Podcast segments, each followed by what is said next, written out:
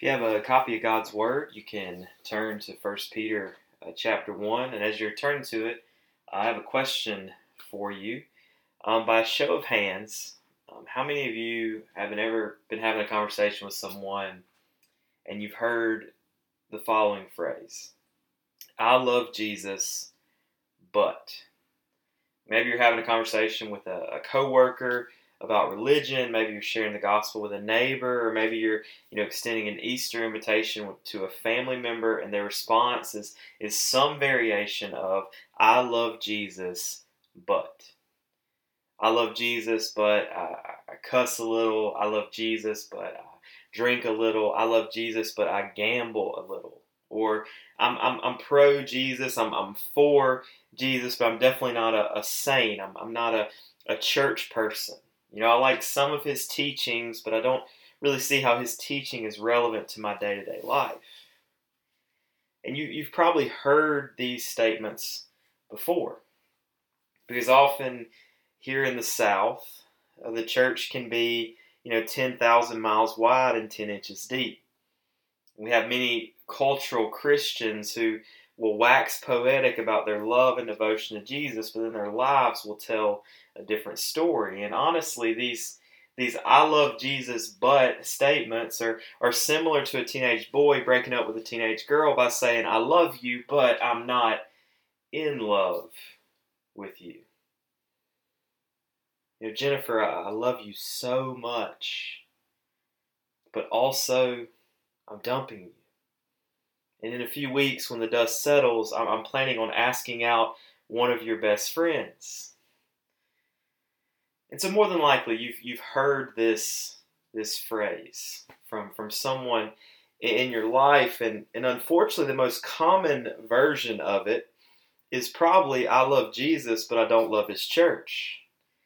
And this statement usually comes with a lot of baggage because when someone says I love Jesus, but I don't love His church, they're they're implying that the church has become an unrecognizable institution, which which is is influenced more by the world and the teachings in the New Testament. They're implying the church is full of, of hypocrites who are one person on Sunday and a different person Monday through Saturday. They're implying that the church is a history of saying and doing the wrong thing at the wrong time, which leaves a legacy of, of scarred and broken former church members. They're implying the church not only struggles with reaching the world for the gospel, but many times is an obstacle for doing so. And often, they aren't wrong. I've said before that, that Jesus doesn't have a PR problem, but his church definitely does. Because he's perfect and we're far from it. We can be hypocritical. We can be prideful. We can be selfish. We can be dishonest. We can be quick tempered. We can be unkind. We can be unpleasant. We're an imperfect people who are chasing the standard of a perfect Savior, so we're always going to fall short in one way or another. But the fact remains that you cannot separate Christ from His church. In Ephesians 5, when, when Paul is giving uh, principles for marriage, he writes, Husbands, love your wives, just as Christ loved the church and gave himself for her to make her holy, cleansing her by the washing with water through the word, and presenting her to himself as a radiant church, without stain or, or wrinkle or any blemish, but holy and blameless. And so, if you say you love the groom, you must tolerate the bride. Now, now you can have your issues with the bride. You can have your frustrations with the bride. You can have your negative thoughts about the bride. You can even wonder what in the world does Jesus see in her? Why would he sacrifice so much for her? Why would he extend unconditional, reckless love to her? And you can go to that place but you can't turn your back on the bride. If you love the groom, you can't spurn the bride. And look, you may have had moments, you may have had seasons in your life where you were tempted to detach or, or disconnect or outright abandon the church. You may have had these, these moments of realization where you're, you're reading the New Testament, you're studying the New Testament, and you're looking at, at, at what's described there versus what you're seeing, and you're thinking to yourself, man, the modern church looks nothing like the early church. They were devoted to teaching, fellowship, service, worship, and sharing the gospel in every corner of the Roman Empire. And we're doing some of those things, but we aren't making the same impact. We aren't seeing the, the same results. And I get it. If you if you've ever if you've ever gone to that place, I, I understand. I mean, do you know that tomorrow is is the one year anniversary of our final pre COVID Sunday morning. Like, I can promise you that early in 2020, we had, we had grand plans. And we established checkpoints, we crafted goals, we finalized a calendar, and we built a, a strategy based on strengthening the discipleship inside the church and bolstering the evangelism outside the church. And then in the second week of March, everything changed. Churches started closing their doors on March after March 8th, and some like us after March 15th. March 13th, Brian Kemp closed school. So when, when you reflect on, on, on just the last year, you know, you may experience some frustration or disappointment about the perceived lack of gospel movement among us. And we can say that, that we're certainly not where we want to be, but we're not where we used to be either. And so this morning, as we gather together, you know, 12 months after the beginning of the year of COVID, we're, we're going to get back to the, to the basics and, and focus our attention on one of the primary functions of our, our fellowship. In our passage this morning, Peter maintains that, that one of the defining characteristics of a New Testament church and one of the defining characteristics of a Christ follower is love. And so in these last four verses of chapter 1, he, he shifts from, from how Christians should relate to the world to how Christians should relate to one another. So let, let's read it together, starting in verse 22. Peter writes, having purified your souls by your obedience to the truth, for a sincere brotherly love. Love one another earnestly from a pure heart. Since you have been born again, not of perishable seed, but of imperishable, through the living and abiding Word of God. For all flesh is like grass, and all its glory like the flower of grass. The grass withers, and the flower fails, but the word of the Lord remains forever.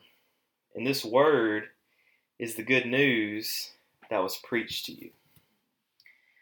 So in verse 22, Peter gives another command love one another earnestly from a pure heart.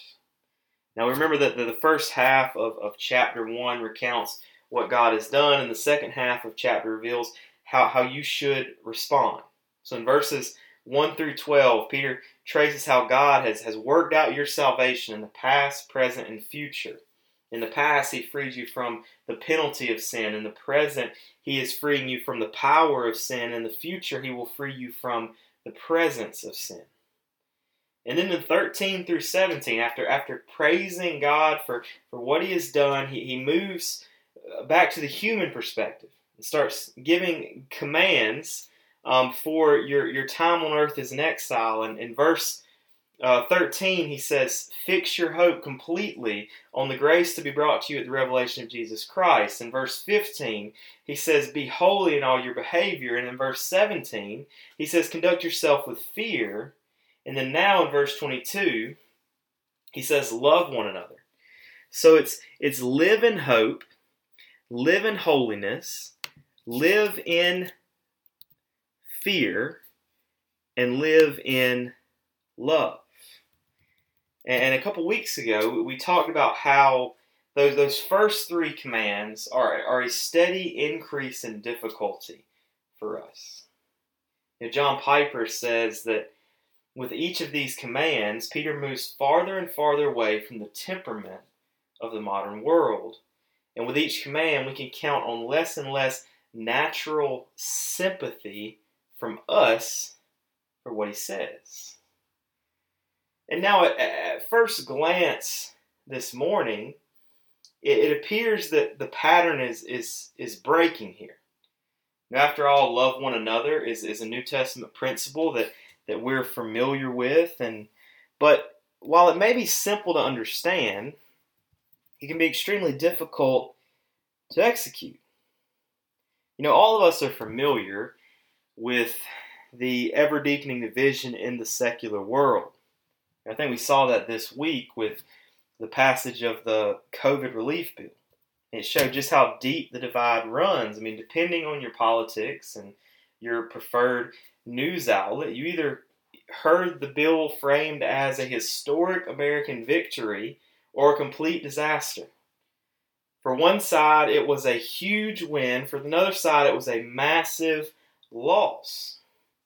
Because many of these folks are just living in different realities. They see everything through the lens of their political agenda. And it's not just politics the last five or six years, we've watched as animosity and belligerence and violence have, have raged all around us for a variety of issues. And we should be concerned with the division that we're seeing and experiencing in the world. But I read an article this week by, by Kevin DeYoung, and, and he argues that we should be even more concerned about the divisions that we see within the church. And in his view, you know, he says that that, that the church right now, the evangelical world, is, is splintering into four factions. But what's interesting is, is these lines are not being drawn based on disagreements about doctrine. They're, they're not being drawn based on differing views of, of theology. Rather, they're being drawn based on cultural moods, political instincts, and personal sensibilities.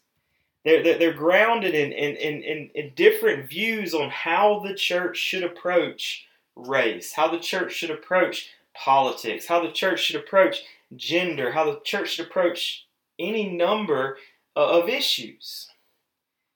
And so basically, all four of these groups fit under the umbrella of of, of conservative evangelicalism, and they all agree on the basic tenets of the Christian faith. They disagree on how the church should respond to various problems in the world. And, I think that DeYoung is on to something here. You know, I remember seeing this a couple years ago. Um, whenever the, the Southern Baptist Convention had had the, the big sex scandal that the Houston Chronicle reported on. I don't know if you remember this or not. It was February 10th, 2019, the Houston Chronicle released a, bombshell investigative report about widespread abuse within the member churches of the Southern Baptist Convention.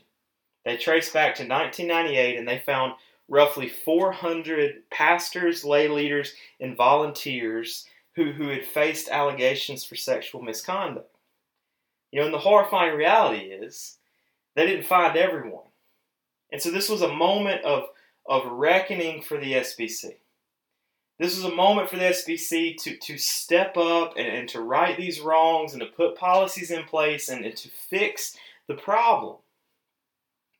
You know, we, and we still have work to do even today, but for the last two years, the, the leadership of the convention has been doing the work. That they've labored to, to reform policies and procedures to help protect victims and, and weed out abusers within their member churches.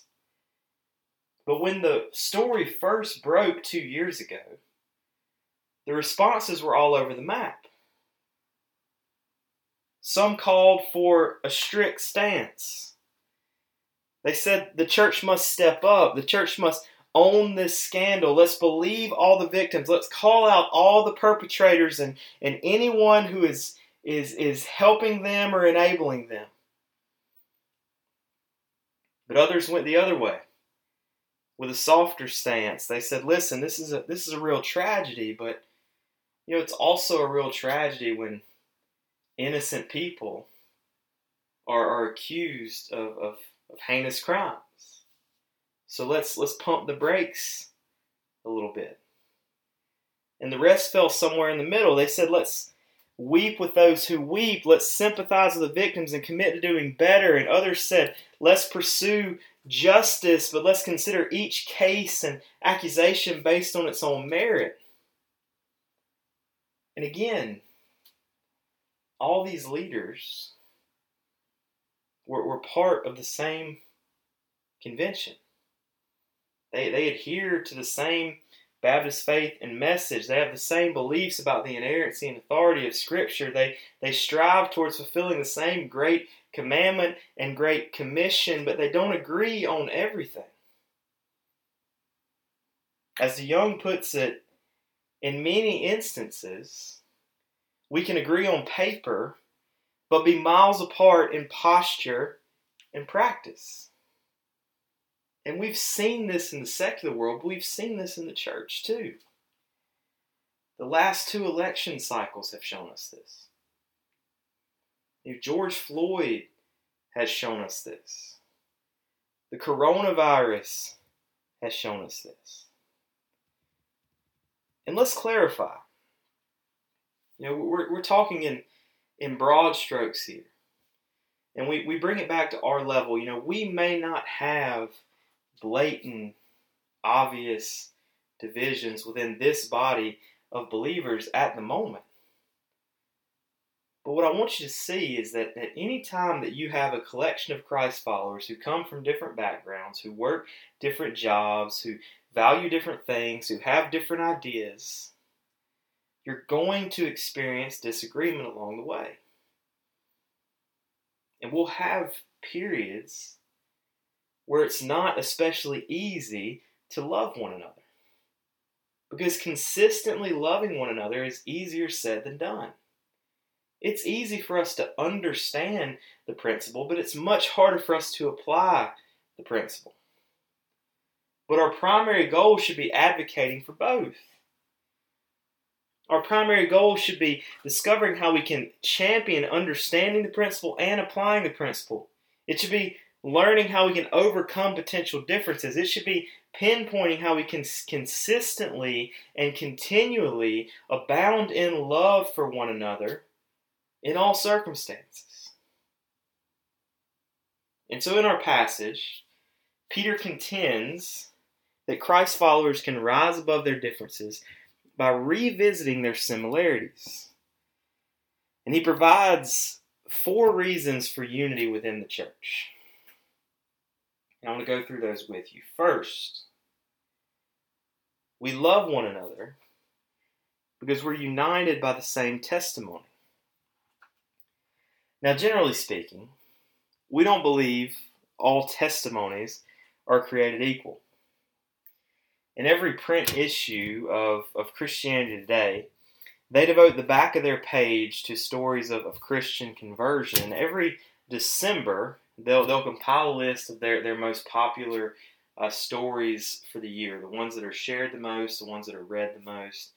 And uh, I just want to share with you a few taglines from a, a previous list. These are just the taglines for, for, for the testimonies of, of some of these conversions.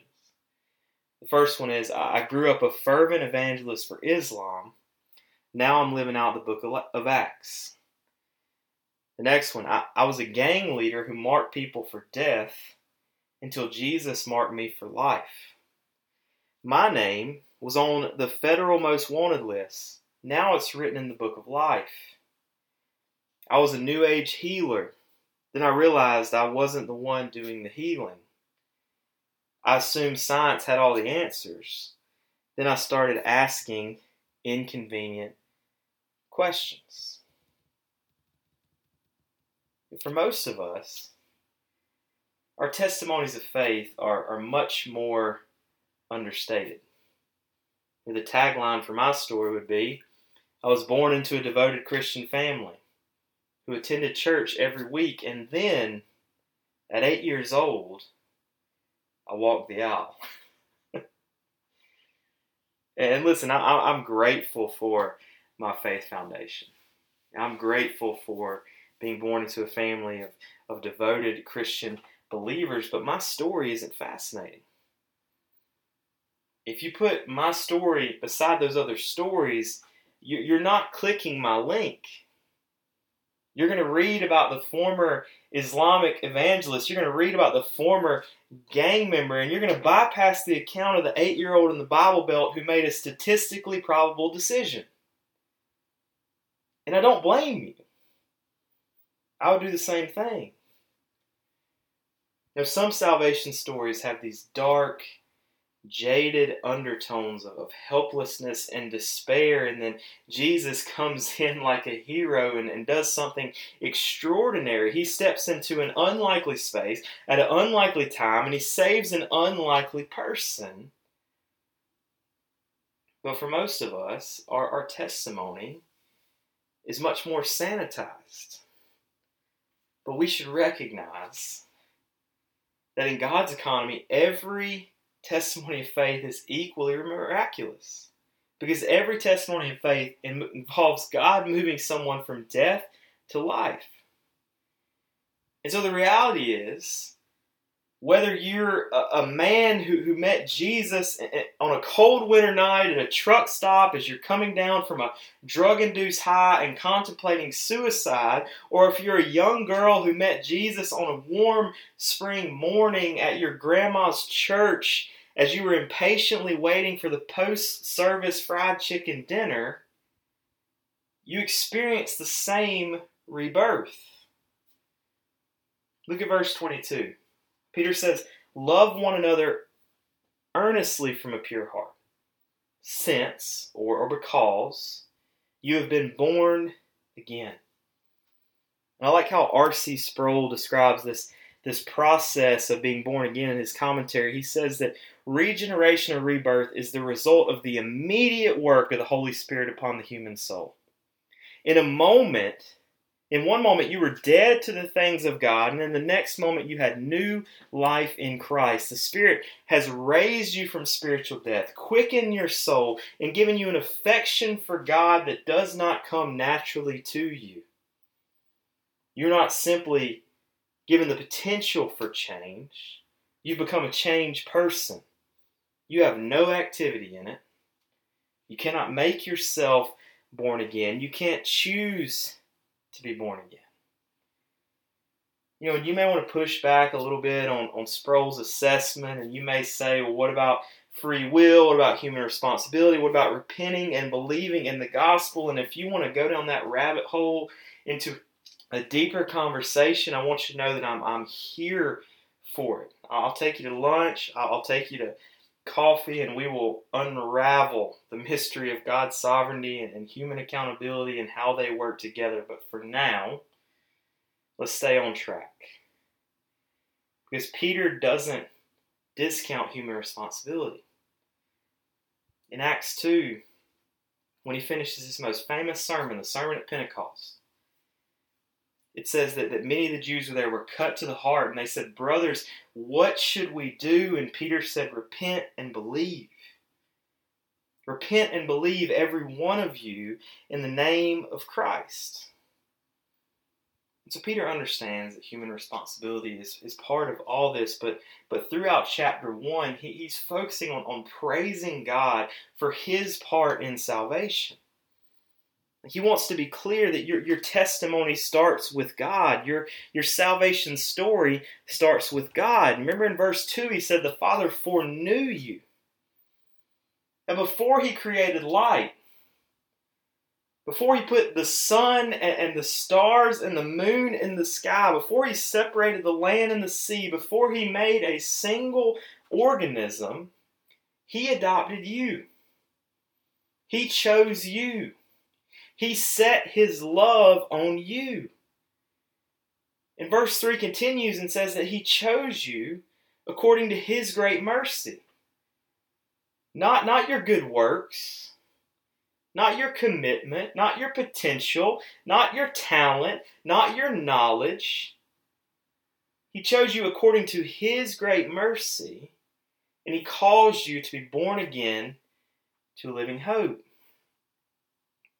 And so if you're in Christ and as you're you're walking into deeper fellowship with God, you should naturally progress towards a deeper sense of gratitude for God. Like honestly, in in in my own spiritual journey, in, in my 23 years of of following Christ, when I when I reflect on this season, I'm becoming less and less impressed with my track record. I'm becoming less impressed with what I had to do with any of it, and I'm becoming more and more overwhelmed with God's grace. Peter is writing chapter 1 from a simil- similar posture. As he thinks back to the highs and, and lows, those, those really high highs and those devastating lows of his time following Jesus, his only response to all of it is praise and worship. He simply can't believe that God chose him, that God adopted him, that God loved him.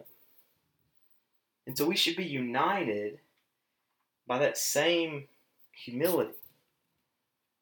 And second, we love one another because we're united by the same eternal destination. Peter continues that in verse 23 that you've been born again, not of perishable seed, but of imperishable. What that means is that if you're in Christ, you're not getting rid rid of any of these other people that are in Christ. John Newton is uh, definitely most famous for writing the hymn "Amazing Grace," um, but he has an incredible uh, story.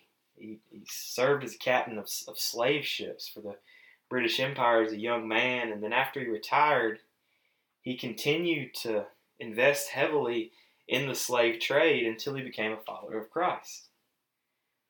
And once he found Christ, once Christ saved him, he spent the rest of his days fighting for the abolition of slavery in the British Empire.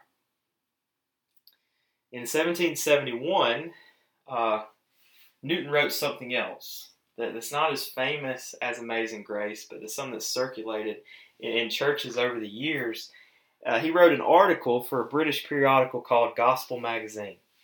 And they asked him to provide counsel for, for pastors. There was a big theological controversy that was going on in, in Great Britain at the time, and there were a lot of pastors who had differing views on a particular theological issue. And so Newton published this article that was titled On Controversy. And this, this really has served as a, a gold standard for thoughtfully and carefully handling disagreements among brothers and sisters in Christ. And so I just want to read a short excerpt to you where, where Newton writes about viewing your opponent uh, through the lens of eternity. He writes, If you count him a believer, though greatly mistaken in the subject debate between the two of you, then deal with him gently for my sake. The Lord loves him and bears with him Therefore, you should not despise him or treat him harshly. And the Lord bears with you likewise and expects that you should show tenderness to others from a sense of forgiveness you need yourself. In a little while, you'll meet him in heaven, and he will then be dearer to you than the nearest friend you have upon this earth is to you now. Anticipate that period in your thoughts. And though you may find it necessary to oppose his errors, view him personally as a kindred soul with whom you're happy or to be happy in Christ forever. And so Newton says, brother in Christ, sister in Christ, sometimes you'll disagree with one another. Sometimes you'll disagree with your pastor. But when you do, take a position of humility. You should view your, your brother or sister in Christ not as an opponent or an adversary or the obstruction that's hindering you from uh, proving your motion on the floor of a church business meeting, but instead view them as a kindred soul who, like you, has been born again, not of perishable seed, but of imperishable. And so we love one another because we're united by the same testimony. And we're united by the same eternal destination. And third, we love one another because we are united by the same truth. In other words, as, as verse 23 puts it, we are united through the living and abiding Word of God. And so let, us look at these two, two adjectives of Scripture a little bit further. First, Peter says God's Word is, is living. That, that Scripture is, is active. Scripture is sufficient for every part of our lives. 2 Timothy 3 16 and 17 says, All scripture is breathed out by God and it's profitable for teaching, for reproof, for correction, and for training in righteousness, that the man of God may be confident, competent, equipped for every good work. You know that there are corners of the, the universal church where they approach the Bible like I approach a salad bar. They gravitate towards the parts that bring them comfort and they run away from the parts that bring them discomfort. But all of Scripture is sufficient. Every page is full of insight. Every page is full of wisdom. Every page is full of application. Every page showcases a fallen and sinful people in desperate need of a Savior. You know, the problems of the Old Testament and the New Testament are still the problems today a brother who is addicted to internet pornography is no different than David when he lusted after Bathsheba. A couple who are compulsive liars are no different than Ananias and Sapphira when they lied to Peter, and, and a sister who struggles with jealousy is no different than Saul when he had rejected a jealous when he reject when he reached, excuse me, a jealous anger after David was anointed. And so the world has changed, but the human heart hasn't.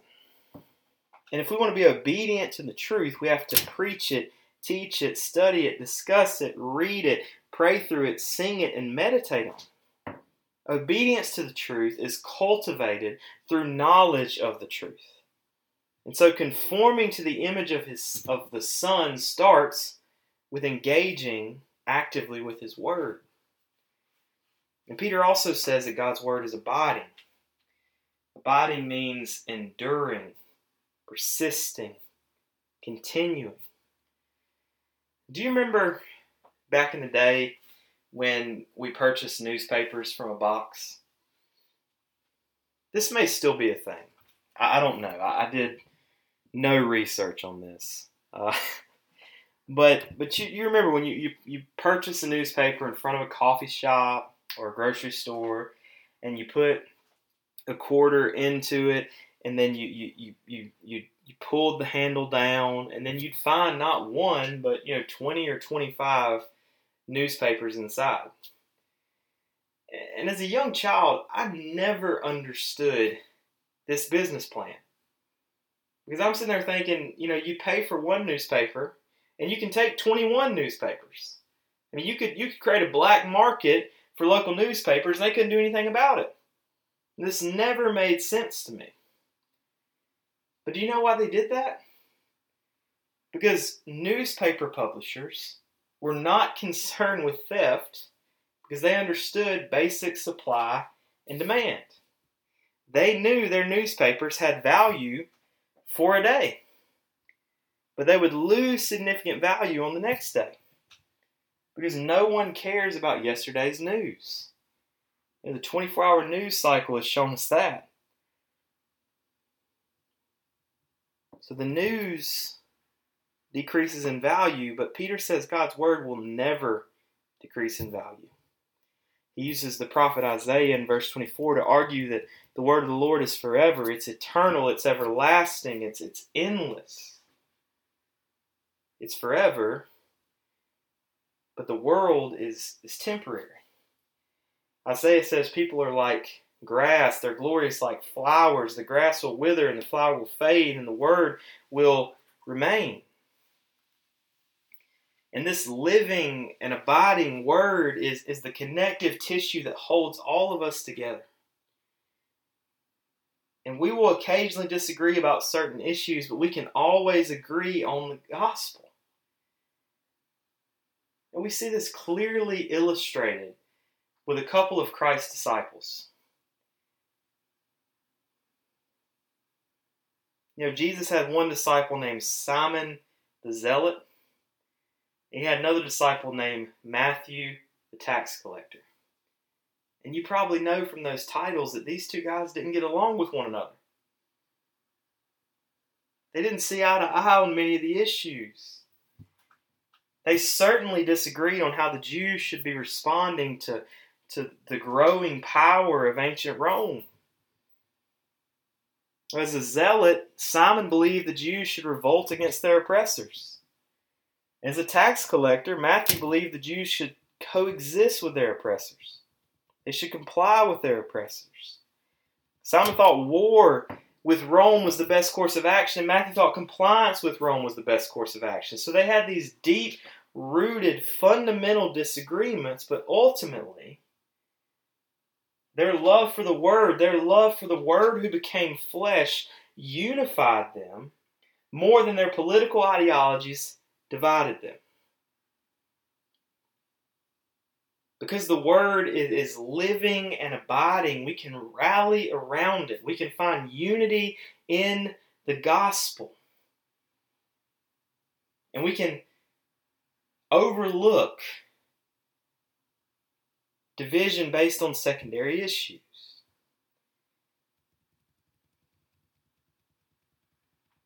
And finally, last thing, we love one another because we're united by the same mission.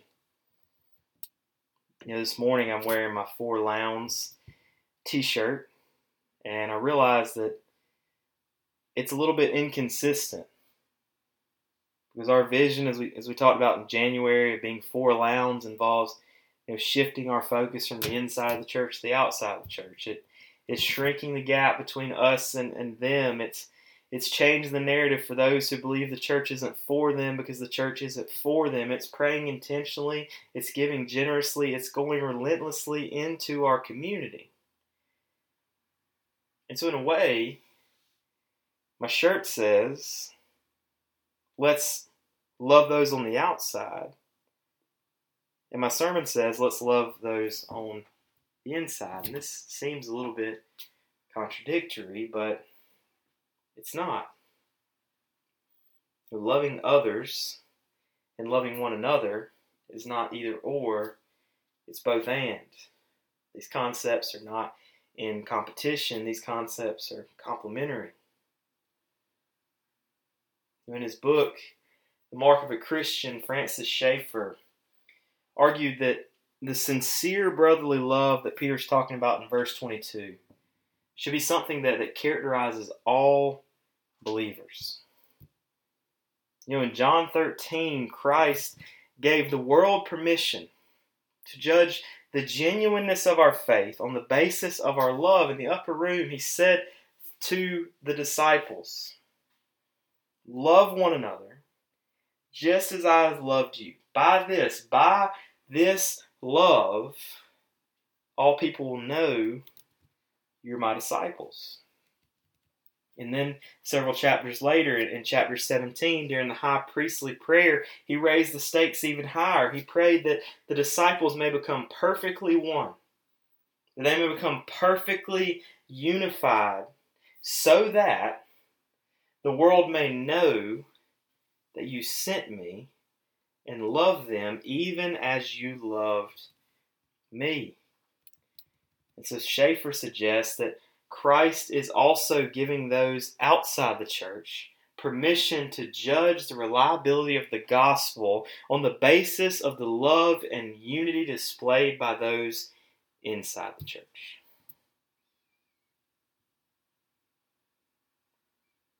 And that should make you a little bit uncomfortable. Church, Easter is three weeks away. And Lord willing, our attendance in 2021 will be far better than our attendance in 2020. Because last year only two showed up for the 11 a.m. service. It was me and a camera. And the camera was not a good audience. And so, as we gather in a few weeks on April 4th to celebrate the life, death, and resurrection of Jesus, we may have some unfamiliar faces among us. We may have some new faces among us. And I hope that we do. You know, we should welcome them with the same sincere brotherly love that we extend to one another.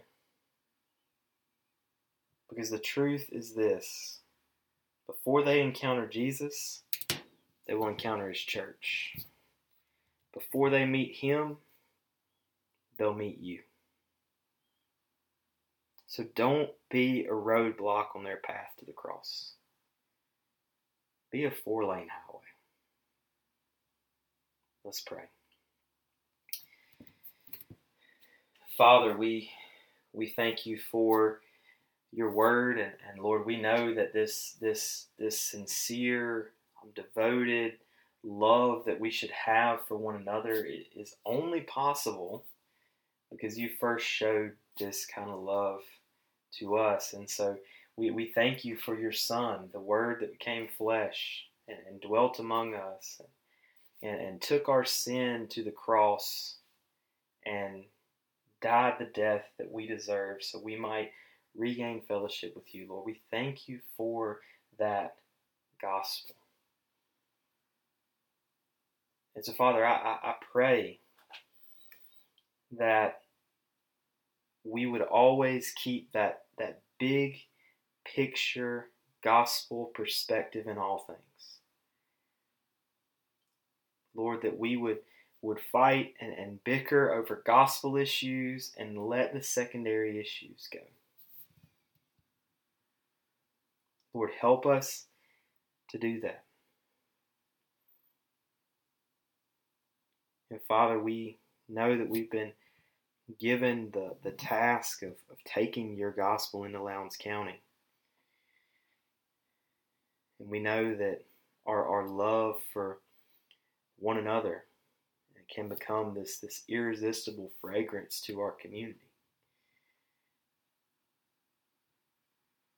And so, Father, as we abound in, in love for one another and care for one another, and we bear each other's burdens,